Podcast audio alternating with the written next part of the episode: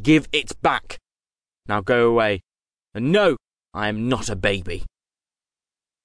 Anyway, we were trapped, and I had nothing with me except my sword, some mutton, a couple of apples, and three pickaxes, two of which were wooden, the third made of iron, almost completely destroyed from overuse.